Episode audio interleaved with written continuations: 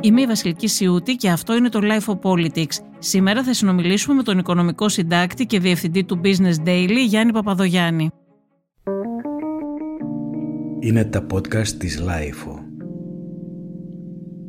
Γιάννη, η, η είδηση της προηγούμενης ε, εβδομάδας ε, για την οποία πανηγύριζε η κυβέρνηση και γράψατε κι εσείς πολύ αναλυτικά στο Business Daily ήταν η επίσημη έγκριση του ελληνικού προγράμματος από την Ευρώπη και τα πρώτα δισεκατομμύρια που θα εκταμιευθούν από το Ταμείο Ανάκαμψης όπως αναμένεται μέσα στον Ιούλιο. Το να έρθουν τα χρήματα αυτά στη χώρα είναι βεβαίως θετικό, αλλά από μόνο του δεν αρκεί, γιατί έχει σημασία και πού θα πάνε τα χρήματα αυτά. Θα φτάσουν στην πραγματική οικονομία, θα πάνε για την πραγματική ανάπτυξη, θα ωφεληθεί εν τέλει ο ελληνικός λαός από τα χρήματα αυτά; Αυτό είναι το μεγάλο στίχημα της κυβέρνησης και της χώρας ευρύτερα, το πώς θα αξιοποιηθούν οι πόροι του Ταμείου Ανάκαμψης. Διότι μέσα στην ατυχία, μέσα στη μεγάλη ατυχία μας, που μετά από μια μεγάλη κρίση ε, ακολούθησε η πανδημία όπου οδήγησε τις, ε, τις οικονομίες πολύ, πολύ πίσω.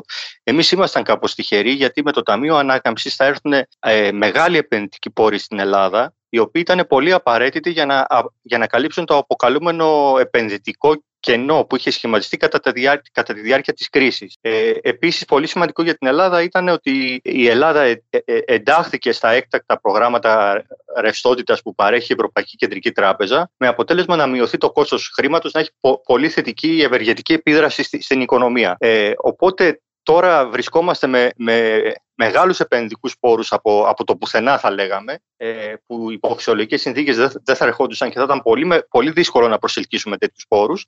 Και το στίχημα της χώρας και της κυβέρνησης είναι να, να αξιοποιήσει τους πόρους αυτούς σωστά και να τους διοχετεύσει στην πραγματική οικονομία. Φαίνεται ότι έχει γίνει αρκετά καλή δουλειά με την έννοια ότι υπήρξε μια προετοιμασία και καταθέσαμε πολύ γρήγορα ένα πρόγραμμα το οποίο είχε θετική ανταπόκριση από, την Ευρωπα... από, από τις ευρωπαϊκές αρχές και θα έρθουν και οι πρώτοι πόροι. Επίσης φαίνεται ότι έχει γίνει αρκετά, αρκετή προετοιμασία και στο σκέλος της υποδοχής και διαχείρισης των, ε, των, ε, των πόρων και υπάρχει μεγάλη εμπειρία πια από τη διαχείριση των ΕΣΠΑ, από, από, από διαχείριση προηγουμένων, προηγούμενων πακέτων. Οπότε υπάρχει μια αρκετά μεγάλη αισιοδοξία ότι θα, οι πόροι αυτοί θα διοχετευτούν πραγματικά στην οικονομία, θα γίνουν επενδύσεις, θα γίνουν κάποια έργα υποδομής, θα γίνουν ιδιωτικές επενδύσεις και θα, και, θα, και θα φτάσουν στην πραγματική οικονομία. Το στίχημα όμως είναι, όπως σωστά είπατε, είναι σε ποιο βαθμό θα γίνει αυτή η διάχυση; Η εμπειρία για την, από τη διαχείριση των ΕΣΠΑ που ανέφερες όμως δεν είναι και τόσο θετική για τη χώρα μας. Δηλαδή έχει γίνει πολύ μεγάλη κριτική και σωστή νομίζω ότι η χώρα δεν τα έχει καταφέρει και όλες οι προηγούμενες κυβερνήσεις, όχι μία συγκεκριμένη ή ένα συγκεκριμένο κόμμα, δεν τα είχαν πάει καλά και στην απορρόφηση υπήρχε πρόβλημα αλλά και στην, στο αντίκρισμα που είχαν τα έργα που γίνονταν με τα χρήματα αυτά. Οπότε ποια είναι η εμπειρία; Ίσα ίσα μήπως θα έπρεπε να μας ανησυχεί το γεγονός ότι ακριβώς η εμπειρία δεν ήταν πάρα πολύ θετική στη χώρα μας με τη διαχείριση των ΕΣΠΑ. Τουλάχιστον δεν είχαν αξιοποιηθεί όπως θα μπορούσαν να αξιοποιηθούν η, η παρατήρηση είναι σωστή νομίζω. Εν τούτης, αν δούμε τα πράγματα έτσι σε βάθος χρόνου, θα δούμε ότι από, κάποια, από, ότι από χρονική περίοδο σε χρονική περίοδο υπάρχει μια βελτίωση. Υπάρχει δηλαδή, το σύστημα έχει κάπως μάθει τις αδυναμίες. Δεν πρέπει να ξεχνάμε ότι, ο, παράδειγμα, ο διοικητής του Ταμείου Ανάκαμψης είναι ο κύριος Ματζούφας, ο οποίος ήταν γενικός γραμματέας, ο οποίος ε, είχε τοποθετηθεί από το 2012 ε, είναι μόνιμος γενικός γραμματέας, δηλαδή είναι ένας, δεν, είναι, ας πούμε, κάποιος, δεν ήταν κάποιος τέλεχο συγκεκριμένης κυβέρνησης. Ε, ε, είναι πολλά χρόνια, έχει, έχει, ή, συγγνώμη, από το, από το 2015 έχει τοποθετηθεί, ο οποίος έχει ε, δουλέψει πάρα πολύ στα, στο κομμάτι των, των ΣΔΙΤ, δηλαδή των συμπράξεων ιδιωτικού και δημόσιου τομέα και, και υπάρχει πια, ο, η δημόσια διοίκηση έχει αποκτήσει μια, μια μεγαλύτερη εμπειρία από ό,τι είχαμε πριν 5, πριν 10, πριν 15 χρόνια.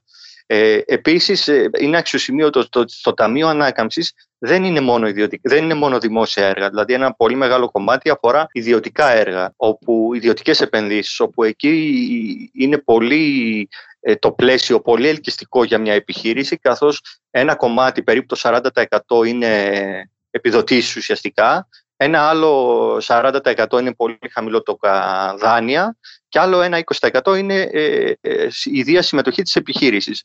Άρα είναι, άρα είναι αρκετές οι προορισμοί που μπορούν να φτάσουν το Ταμείο. Αφορά και ιδιωτικές επενδύσεις, αφορά και πιο μεγάλες επιχειρήσεις, αφορά και πιο μεσαίες, αφορά και πιο μικρές επιχειρήσεις και αφορά και δημόσια έργα, δηλαδή υποδομές σε ψηφιακά έργα, σε, στον ψηφιακό μετασχηματισμό των επιχειρήσεων. Είναι, είναι, είναι μια μεγάλη βεντάλια έργων. Ξέρουμε πού θα πάνε αυτά τα χρήματα, δηλαδή ξέρουμε ποια είναι τα πρώτα έργα που βρίσκονται στην ε, εκκίνηση. Ε, τα, τα πρώτα έργα που θα, που, που, θα, που θα ξεκινήσουν είναι κάποια ενεργειακά έργα όπως η διασύνδεση των νησιών ε, και, αρκετά, και αρκετά έργα ψηφιακά. Ε, πάντως υπάρχει συγκεκριμένο σχέδιο το οποίο περιγράφεται ε, και για, το, για αυτό το λόγο υπάρχει μια αρκετά μεγάλη αισιοδοξία ότι μπορεί να μην φτάσουμε στο 100% της αποτελεσματικότητας, λογικό, αλλά σίγουρα θα, θα τα πάμε αρκετά καλύτερα από προηγούμενες φορές. Διότι ακριβώς είναι ένας συνδυασμός ιδιωτικών και, και δημόσιων έργων. Δεν, δεν είναι ένα πράγμα που θα γίνει, είναι, είναι πάρα πολλά. Ειδικά στον τομέα της, της πληροφορικής και της ενέργειας, είναι πάρα πολλά, πάρα πολλά έργα, τα οποία στην κυριολεξία το, το, το στίχημα είναι το χρονικό, το να προλάβουμε να τα κάνουμε όλα αυτά. Στον τομέα της πληροφορικής, πού θα πάνε τα χρήματα, δηλαδή ποιες ε, επιχειρήσεις θα μπορούν να πάρουν τα χρήματα αυτά; Ε, εκεί είναι διάφορα, είναι, είναι διάφορα έργα. Είναι από πιο μεγάλα έργα υποδομής, τα οποία, αφορούν, τα οποία μπορούν να αφορούν ε, οπτικές σύνες ή δίκτυα ή, ή, ή τέλος πάντων μεγάλα έργα υποδομής, μέχρι πιο, πιο ε, εξειδικευμένα έργα που θα αφορούν την, την ψηφιακή, τον ψηφιακό εξυγχρονισμό επιχειρήσεων και μεγάλων επιχειρήσεων και μικρών. Δηλαδή υπάρχουν κίνητρα ώστε και, και, και προγράμματα για μικρές επιχειρήσεις να μπορέσουν να, να, να εντάξουν ψηφιακές δομές στη λειτουργία τους. Επίσης υπάρχουν, υπάρχουν έργα που αφορούν την κρατική δομή. Ας πούμε, για παράδειγμα, υπάρχει, υπάρχουν έργα για τη βελτίωση του εξοπλισμού της, ε, ε, της ΑΔΕ, δηλαδή των, ε, των φορολογικών αρχών. Υπάρχει ένα πολύ σημαντικό έργο που είναι ε, το δημοσιονομικό σύστημα της κεντρικής διοίκησης, όπου θα διασυνδεθούν όλα τα επιμέρους μέρη ας πούμε, της κυβέρνησης και του ευρύτερου κράτους. Και, και η κεντρική διοίκηση θα έχει ανα πάσα στιγμή τι έσοδα έχει εδώ, τι έξοδα υπάρχει, δηλαδή θα έχει μια άμεση εικόνα ε, του πού βρίσκονται τα οικονομικά του κράτους, το οποίο είναι πάρα Τώρα πολύ μιλάς γι' αυτό Γιάννη και θυμάμαι και νομίζω έχεις και εσύ την εικόνα αυτή, είναι πολύ πρόσφατα την εικόνα του ΕΦΚΑ και τον Υπουργό, τον κύριο Χατζηδάκη, να είναι σε κάποια γραφεία και να βλέπει να είναι μπροστά τα αρχεία σε κούτες νουνού. Την είδες στη φωτογραφία αυτή που κυκλοφόρησε, έτσι δεν είναι; δηλαδή ότι είμαστε μια χώρα που είμαστε σε αυτό το επίπεδο. Δεν νομίζω ότι υπάρχει άλλη ευρωπαϊκή χώρα στην οποία συμβαίνει αυτό πάντως. Όχι, όχι. Ειδικά η περίπτωση του ΕΦΚΑ είναι ένα έτσι πραγματικά πολύ δυσάρεστο παράδειγμα προς αποφυγή και νομίζω ότι όλοι κάποια στιγμή έχουμε πάει στο, στο ΕΦΚΑ για κάποια προσωπική μας εργασία και έχουμε δει με τα μάτια μας ποια είναι η κατάσταση. Ε, τώρα μιλάμε Όλα για ψηφιακές αυτά... υπηρεσίες και στο ΕΦΚΑ είναι τα αρχεία σε κούτες ε, νουνού, έτσι, σε χαρτόκουτες. Στο ΕΦΚΑ το αστείο είναι ότι θεωρητικά ε, υπάρχουν υπολογιστές και υπάρχει ένα σύστημα, αλλά μπορεί ε, το δικό σου ας πούμε να πρέπει να ανέβει στο δεύτερο όροφο γιατί ο πρώτος ε, δεν βλέπει αυτό, βλέπει κάποιες άλλες διευθύνσεις. Δηλαδή είναι ένα πολύ, είναι, καθαρά μια έχει, ψηφιοποίηση ας πούμε μέσα εισαγωγικά της γραφειοκρατίας. Στον ΕΦΚΑ δεν έχει αλλάξει τίποτα. Όλα αυτά τα έργα, δηλαδή περιλαμβάνεται το, ένα έργο για την, για, το, για την αναβάθμιση των τηλεπικοινωνιών του δημοσίου φορέα. Όλων, όλων όχι μόνο του ΕΦΚΑ. Ε, αυτό αφορά περίπου 4.500 σημεία σε, σε όλη τη χώρα.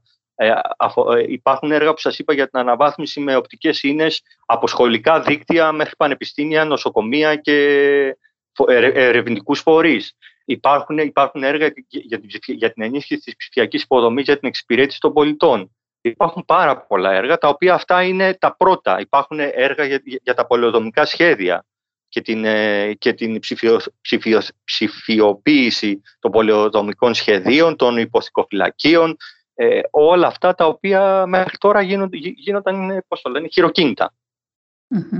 Η αντιπολίτευση κατηγόρησε ήδη την κυβέρνηση ότι τα χρήματα αυτά θα πάνε στις τράπεζες και σε λίγες μεγάλες επιχειρήσεις.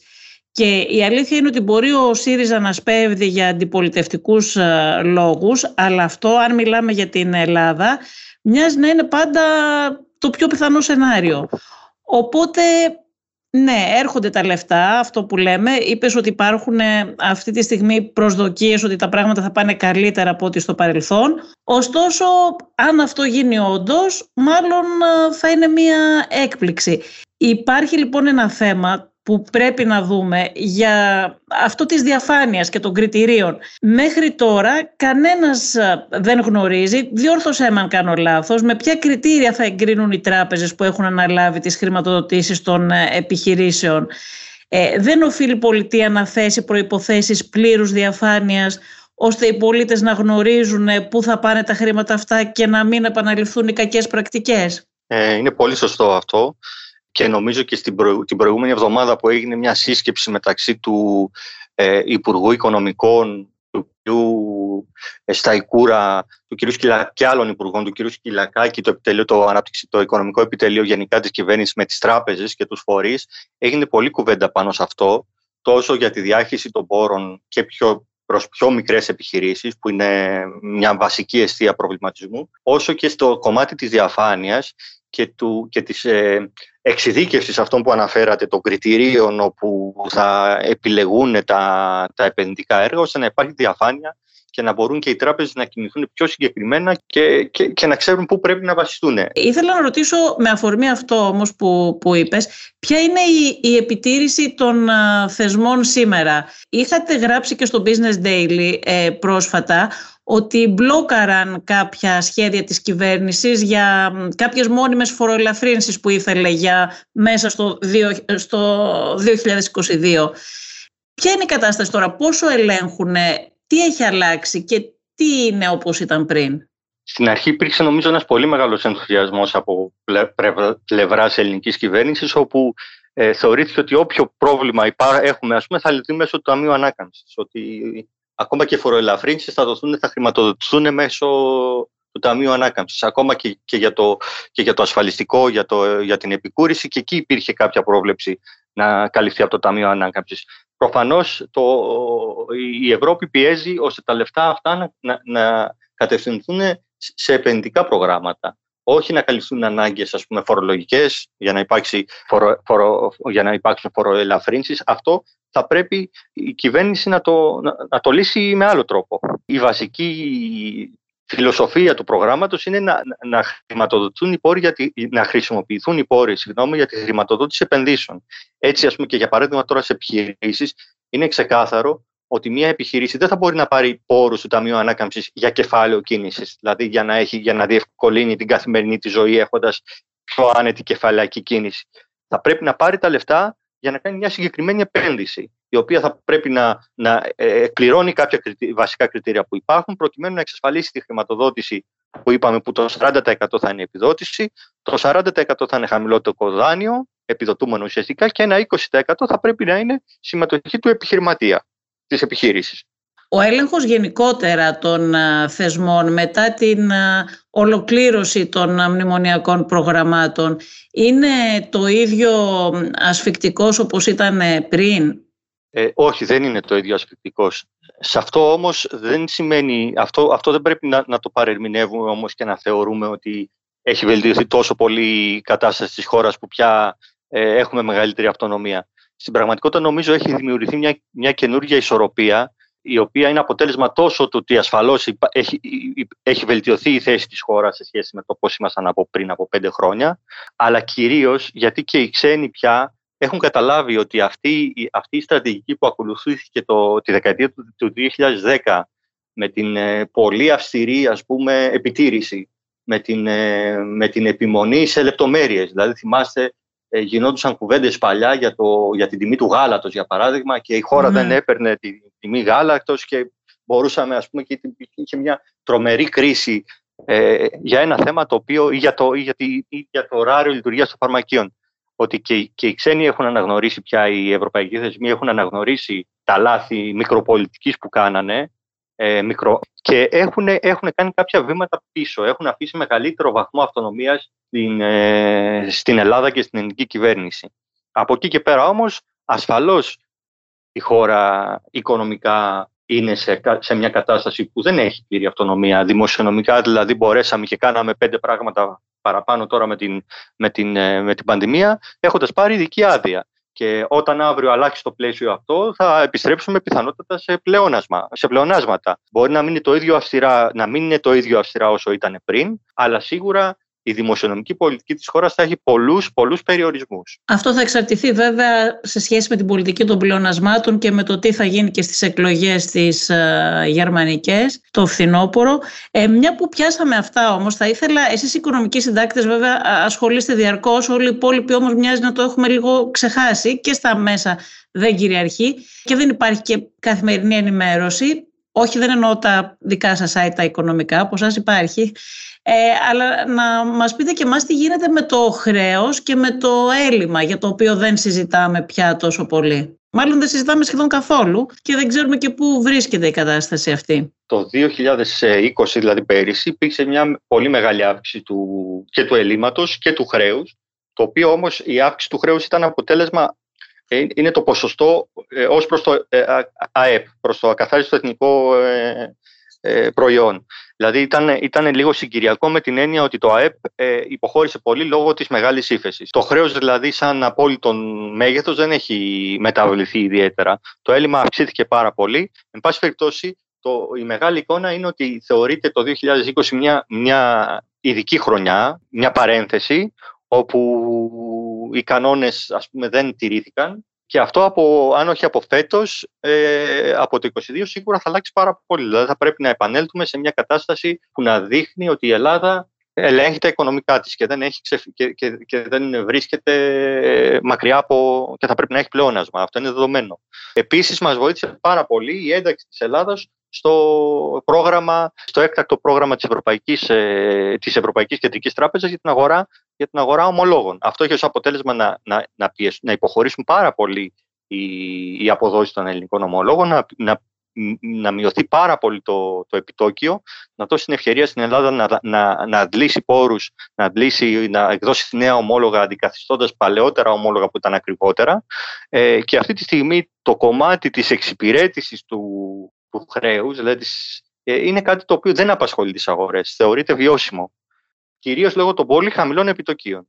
Στην εστίαση, ποια είναι η εικόνα, συνέρχεται; Ε, τα στοιχεία που δημοσιεύτηκαν, ε, νομίζω την προηγούμενη εβδομάδα τώρα, δείχνουν μια πολύ μεγάλη αύξηση της, ε, του τζίρου ας πούμε. Ωστόσο ξέρετε αυτό είναι λίγο τώρα σχετικό με την έννοια ότι ήταν κλειστή για ένα μεγάλο χρονικό διάστημα. Δηλαδή ξεκινάμε από πολύ χαμηλή βάση. Πάντως φαίνεται ότι υπάρχει, υπάρχει κίνηση, ο κόσμος ε, κυκλοφορεί, βγαίνει.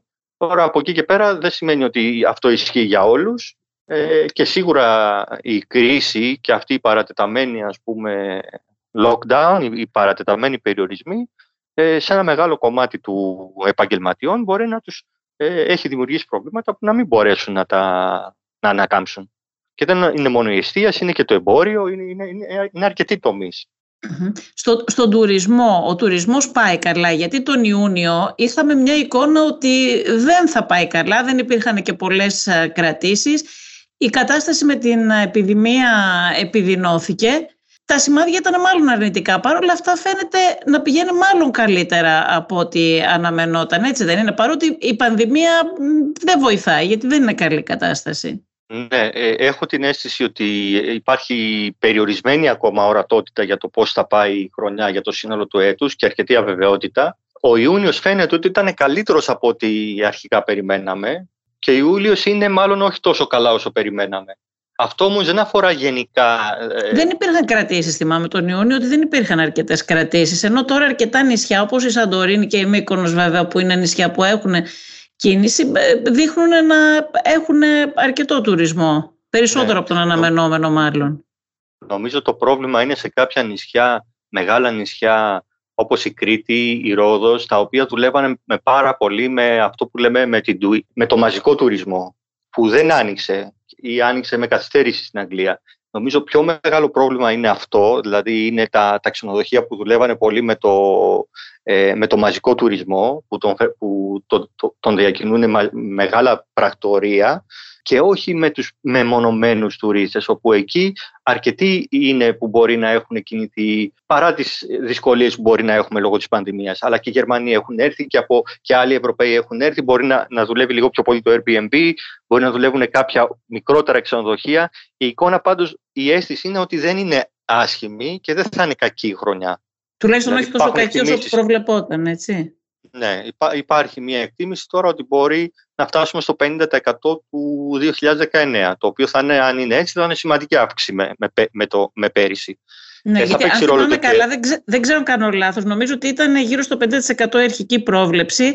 Μετά φάνηκε ε, λόγω της πανδημίας ότι δεν θα πιάναν αυτούς τους στόχους και τώρα φαίνεται ότι τους ξαναπλησιάζουν ή όχι, ή κάνω ναι, λάθος. Ναι, έτσι είναι. Απλά υπάρχει αβεβαιότητα. Εχθές, για παράδειγμα, η Γερμανία έβαλε την Ελλάδα στη θέση των, πιο, το, των χωρών αυξημένης επικίνδυνοτητας. Αυτό μπορεί να έχει μια επίδραση τώρα για το επόμενο δίμηνο. Ναι, λογικά θα έχει. Μπορεί από τον επόμενο μήνα να υπάρξει μια ε, ύφεση, ας πούμε, και να κινηθεί πιο πολύ ο κόσμος. Μπορεί, μπορεί να έρθει πιο πολύ κόσμος στο φθινόπωρο. Δηλαδή να επιμηκυνθεί κάπως η τουριστική χρονιά, να είναι καλός και ο καιρός και να έχουμε το Σεπτέμβρη μέχρι τέλος Οκτωβρίου. Είναι αρκετές οι αβεβαιότητες. Ή αντίθετα μπορεί να υπάρξει επιδείνωση της κατάστασης και να πούμε ότι σε 15 μέρες, όπως σήμερα ανακοινώθηκε ότι στη Μύκονο, ας πούμε, απαγόρευση κυκλοφορίας της νύχτας και χωρίς μουσική τα μαγαζιά, αυτό να, να, να επιβληθούν ακόμα πιο αυστηρά μέτρα. Και όχι μόνο στη Μύκονο και σε άλλες περιοχές. Ε, δηλαδή, το, το τι θα συμβεί με τη, στο υγειονομικό μέτωπο θα, θα επηρεάσει την τελική εικόνα. Ναι, βέβαια, λογικό. Θέλω να σε ρωτήσω ένα τελευταίο πράγμα που επίσης δεν συζητιέται πάρα πολύ, ενώ είναι σοβαρό πρόβλημα και απασχολεί πολλά νοικοκυριά. Το θέμα, το πρόβλημα των ανατιμήσεων, της ακρίβειας, αυτό που, που παλιά οι πολιτικοί έλεγαν και καλά της νοικοκυράς. Ακριβένουν πάρα πολλά προϊόντα υπάρχει ένα κόστος δυσβάσταχτο για τα φτωχότερα ε, στρώματα και είναι πλέον ορατό το πρόβλημα. Δηλαδή δεν είναι μια μικρή, μικρής τάξης, ε, ένα μικρής τάξης σχήμα ανατιμήσεων. Είναι αρκετά σημαντικό. Με αυτό ασχολείται κανένας, δηλαδή στην κυβέρνηση το βλέπουν, έχουν δει ότι υπάρχει πρόβλημα; Σαφώς το νομίζω το, το, το έχουν δει και πολλοί ανησυχούν το θέμα του πληθωρισμού. Είναι όμως κάτι το οποίο είναι τελείως ε, εξωγενές, δηλαδή δεν, δεν είναι ελεγχό, δεν είναι κάτι που μπορούμε να κάνουμε. Η βασική εκτίμηση τόσο της Ευρωπαϊκής Κεντρικής Τράπεζας όσο και της Fed στην Αμερική είναι ότι θα έχουμε μια έξαρση το, ανώδου των τιμών, η οποία όμως θα είναι, θα είναι παροδική, δεν θα έχει διάρκεια και σύντομα θα επανέλθουμε σε πιο κανονικά επίπεδα τιμών. Ε, ότι υπάρχει δηλαδή ένα πράγμα τώρα αυτό ότι κάτι που επειδή είχε, είχε συμπιεστεί για πολύ μεγάλο χρονικό διάστημα η κατανάλωση, είχαν, είχε μείνει πίσω το διεθνές εμπόριο, δεν γινόντουσαν μεταφορές, δεν, δεν, δεν, με το που υπάρχει αυτή η επιστροφή στην κανονικότητα υπάρχει μια ε, μια έκρηξη ας πούμε σε όλα τα επίπεδα. Λένε ότι είναι προσωρινό. Αν δεν είναι προσωρινό όμως, σίγουρα θα είναι ένα, ένα πρόβλημα το οποίο ε, θα δημιουργήσει πολύ μεγάλη πίεση πολιτικά ε, όχι μόνο και στην Ελλάδα, και στην Ελλάδα που είμαστε πιο αδύναμη οικονομικά χώρα και σε άλλες, και, και σε άλλες χώρες. Ε, μεγάλη ε, Υπάρχουν για παράδειγμα... με χαμηλά εισοδήματα που δυσκολεύονται Ακριβώς. πάρα πολύ να ανταπεξέλθουν.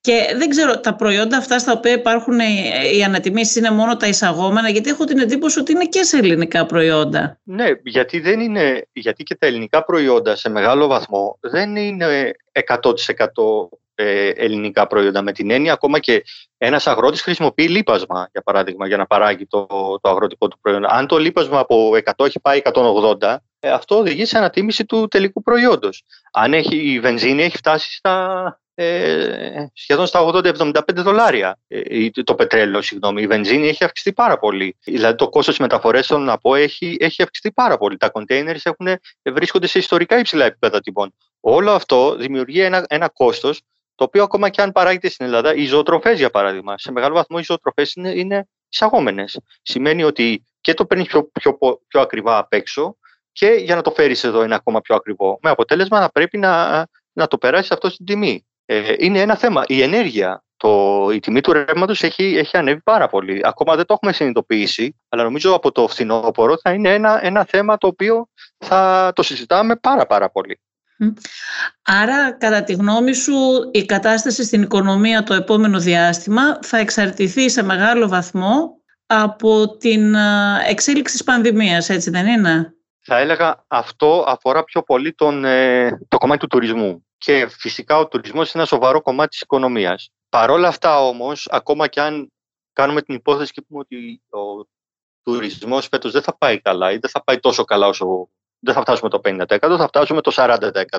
Νομίζω ότι, ότι υπάρχει μια πολύ μεγάλη αισιοδοξία που σε μεγάλο βαθμό τροφοδοτείται από τις επενδύσεις του Ταμείου Ανάκαμψης, τροφοδοτείται από μια αυξημένη κατανάλωση που υπάρχει, η οποία δεν είχε πραγματοποιηθεί το προηγούμενο διάστημα λόγω των περιορισμών. Οπότε ε, δεν νομίζω ότι, ότι, ότι ο τουρισμός θα καθορίσει την τελική εικόνα. Το 20, η φετινή χρονιά θα είναι σίγουρα θετική, πολύ θετική οικονομία, ε, πολύ θετική χρονιά για την οικονομία. Μένει να δούμε πού θα φτάσει η εκτίμηση, η, η αύξηση του ΑΕΠ. Οι πιο αισιόδοξοι μιλούν για 5-5,5%. Το Υπουργείο Οικονομικών έχει μια πιο συγκρατημένη ε, εκτίμηση, αν θυμάμαι καλά, κοντά στο 3,7%. Και υπάρχει μεγάλη αισιοδοξία για, το, για, για την επόμενη χρονιά ακριβώς λόγω, των, ακριβώς λόγω των επενδυτικών πόρων του Ταμείου και όλης αυτής της ρευστότητας που υπάρχει στην παγκόσμια οικονομία που δίνει όθηση παντού και η οποία είναι ακριβώς υπεύθυνη για αυτό που συζητούσαμε μόλις, δηλαδή για την αύξηση των τιμών. Γιάννη, σε ευχαριστούμε πάρα πολύ. Εγώ σας ευχαριστώ.